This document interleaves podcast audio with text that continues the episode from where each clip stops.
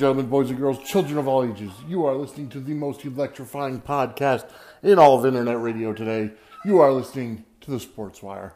My name is Vinny Apicella, and today is no uh, Friday, right? Yeah, Friday, November twenty second, two thousand and nineteen, and uh, we've got a jam packed show for you today.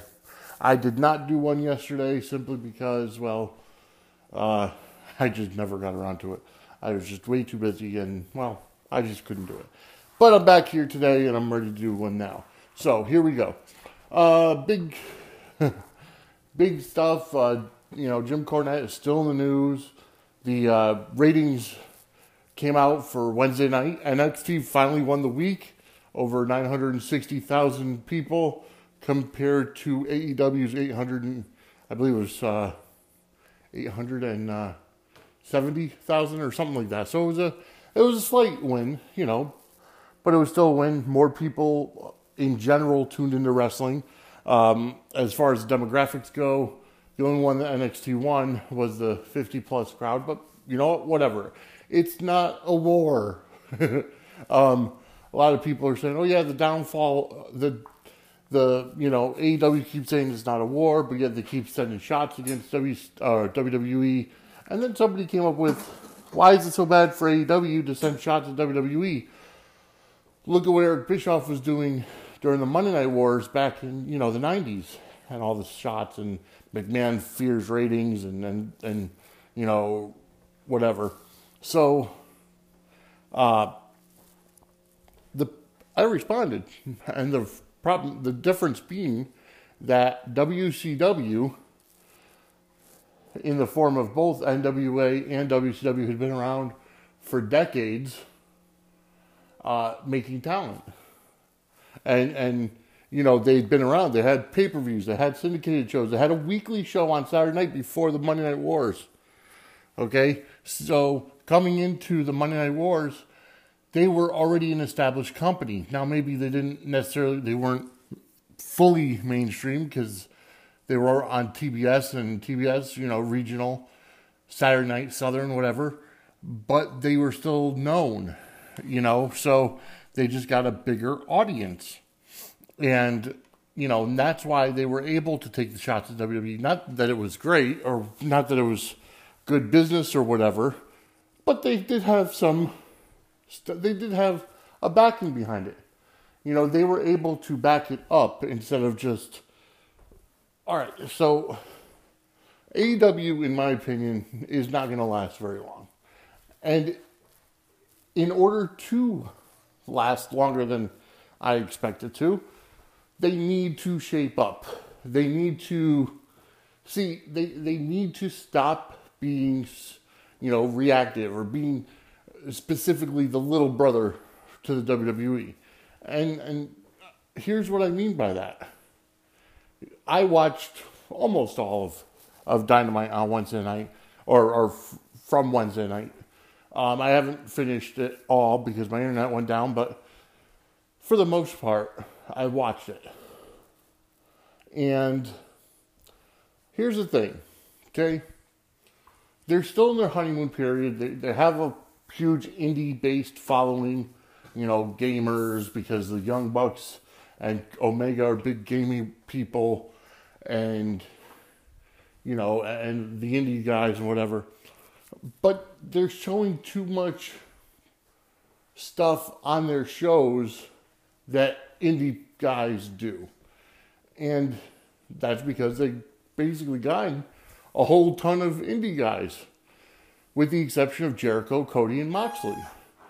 The Young Bucks, for as big of names they are, where have they actually wrestled? New Japan Ring of Honor. They're indies in the, in, in, in the U.S. Omega, same thing. You know, yeah, he had WWE developmental, but you know he never made it to the WWE. Um, so, you know, and and the Young Bucks were in TNA for a cup of coffee as generation. I think what Generation Me or whatever.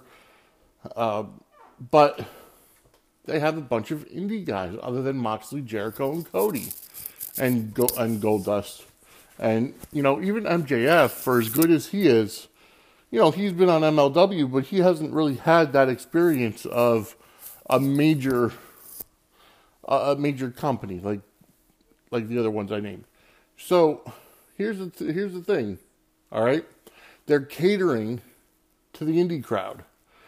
If you watched Dynamite this past Wednesday, or or at least on demand or whatever, and you watch that dy- uh, Dynamite dozen battle royal where the winner the two winners of the battle royal uh, go on to wrestle next week f- to win a diamond ring, which is quite dumb. But whatever, that's their gimmick. WCW did that for a while. The Battle Bowl ring, remember?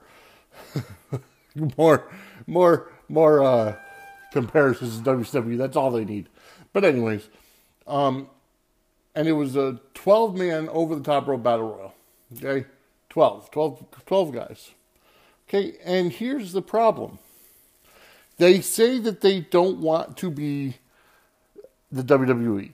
They say they, you know, they're they're making these shots at WWE and, and, and everything, and but yet Billy Gunn comes out and his daggone Titantron video and and ring music are DX inspired, if not just like a slightly different instrumental version of the DX song with no lyrics and then his Titantron is, you know, the black and neon green with an X there. And, you know, it's like, really?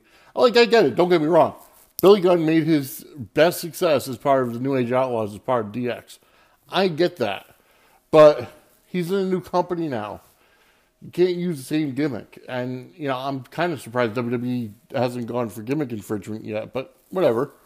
I'm sure he's used something similar like that on the indies, so it worked out. Whatever. But the other thing is, okay, so they had um, Sonny Kiss, who, you know, big time subject of debate because of his lifestyle choice as a cross dresser and, you know, whatever, drag queen. Um, he comes out there and starts twerking right in front of Billy Gunn and they're saying, "Oh, Mister, you know, Billy Gunn, he, he, you know, he really loves, you know, he really loves asses, this, that, the other thing, you know." And then Billy does turns around and whatever, uh, shows his, you know, shakes his butt a little bit, but it wasn't nearly as bad as what what Sonny Kiss did to Tommy Dreamer in that Double or Nothing Casino Battle Royale. That was ridiculous. Um, But then you had Marko Stunt in there. Okay, he didn't really do too much. He got tossed around like a you know like a little kid, like he should have been.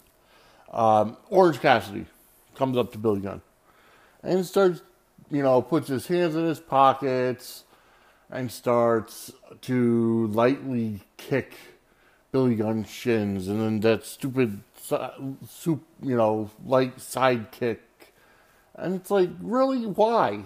Like, number one, in a real fight, the guy would have had his head knocked off after the first time he tried it.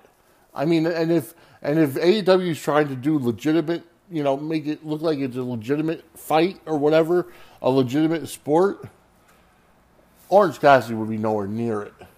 Marko Stunt would be nowhere nowhere near it. Sonny Kiss would be nowhere near it. Um, but whatever. That's their prerogative. I just don't see mainstream audiences liking that stuff. I think, and then also Jimmy Havoc coming back in after being eliminated and stapling people with a freaking staple gun. He stapled people in the ass, he stapled people in the crotch, stapled people in the stomach and the, the hand, and it's like, really? You know, now I understand Jim Cornette saying, you know, the out, out, outlaw macho goof. You know, because that's what that's what they are. That's exactly what they are. Mainstream, you know that, and that's one of the reasons why ECW couldn't get over is because mainstream, uh, mainstream sponsors wouldn't pay for that kind of garbage. And and with the current uh, situation at TNT where I think they split ad revenue or whatever. They, you know, All Elite has to produce You know, they have to produce a show that people are going to want to sponsor. And I'm quite sure that, you know, TNT is going to be looking at stuff and be like, what the hell is this? This isn't what we signed up for. Good parts about the Battle Royal. At the very beginning, Christopher Daniels comes out dressed like Rey Fenix and eliminate, you know, helps to eliminate um, Pentagon. And then MJF and Hangman Page were the two winners. They'll go on and fight next week, which was pretty, you know, pretty good. Uh, I I liked it. I, I liked that that ending. I liked how it came out, and you know, I'll look forward to that match next week. Um, early, you know, the match that kicked it off was Rey Fenix versus uh, Nick Jackson.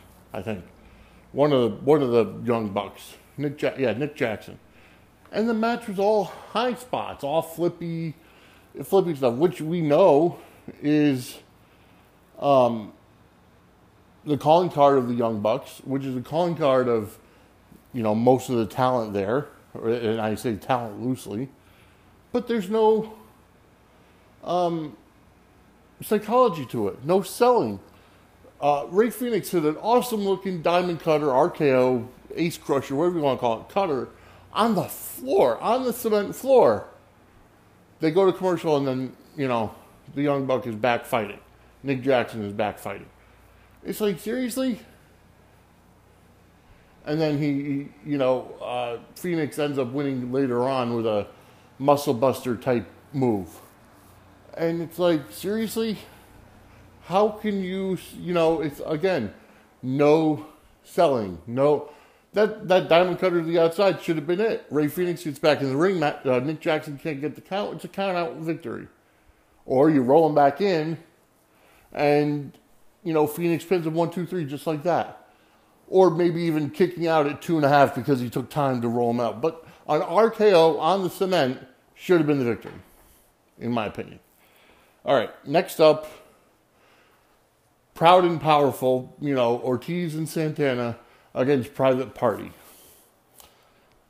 Here's the problem with the AEW referees they don't know how to adapt. Okay? And again, this is unfortunately the problem with a scripted environment, you know, with, with professional wrestling sports entertainment nowadays. Okay? But the difference being the WWE referees understand and know how to ad lib or adapt if something happens and somebody misses their spot or misses their timing or whatever. During a match, during that, that match, um, I think it was, uh, was it, Proud and, uh, I think it was one of the private party members had either Santana or Ortiz down for a cover and for a pinfall. Referee goes to count one, two, and stops the count. The shoulders weren't up. The idea being that you know somebody was supposed to be the someone someone was supposed to pull the referee out of the ring, and they missed their cue. So the referee just stuck with the, you know, they didn't. They should have just done the shoot pinfall and and figured out a way to get out of it afterwards. But you know, I understand they're going through growing pains, but the problem is they they have the audience that they should be going after and the audience that they are going after. The audience that they should be going after are the a the sponsors, you know, but b they should go for the mainstream wrestling fans, the fans that are clamoring for something uh, an alternative to the WWE ever since WCW closed in 2001. Impact couldn't do it. Ring of Honor couldn't do it. MLW couldn't do it. New Japan is big, but they're over in Japan. You know, so this is the first time, and a billionaire is backing it. So do it the right way. You've got Chris Jericho as your world champ. All right, great. Next week, you got Chris Jericho defending the title against Scorpio Scott. That's going to be a trans uh, transactional. Yeah, that's going to be an awesome match, and I'm looking forward to seeing that. But and then Hangman Page and and, uh, and MJF for that diamond uh, dynamite ring or whatever it is. Um, those matches are going to be great. But it's what else happens on the show is that's the problem. They have to build their characters up. Okay, especially if they're going to do a women's division the right way, they have to build it up. Okay? Because right now you've got a ton of Japanese girls that nobody's heard of.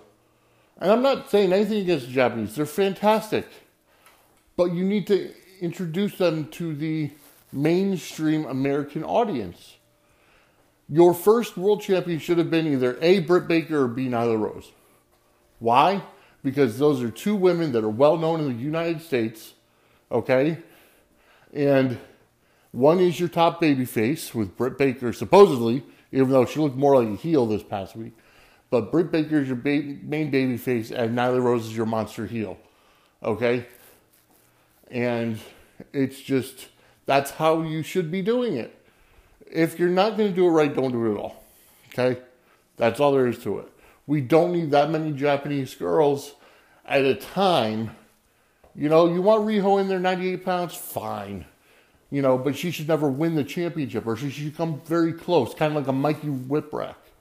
You know, be in a tag team. You know, be in a stable. You know, maybe become a heel where you have to cheat to win. You have a manager to, to help you win. That's a possibility.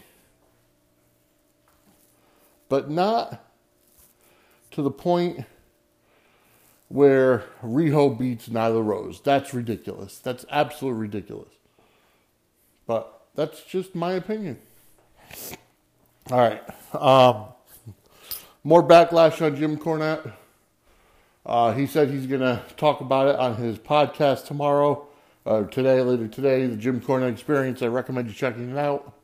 Okay. Now, like I said, he and I don't see eye to eye when it comes to politics because he's a staunch Trump hater. He's definitely got Trump derangement syndrome.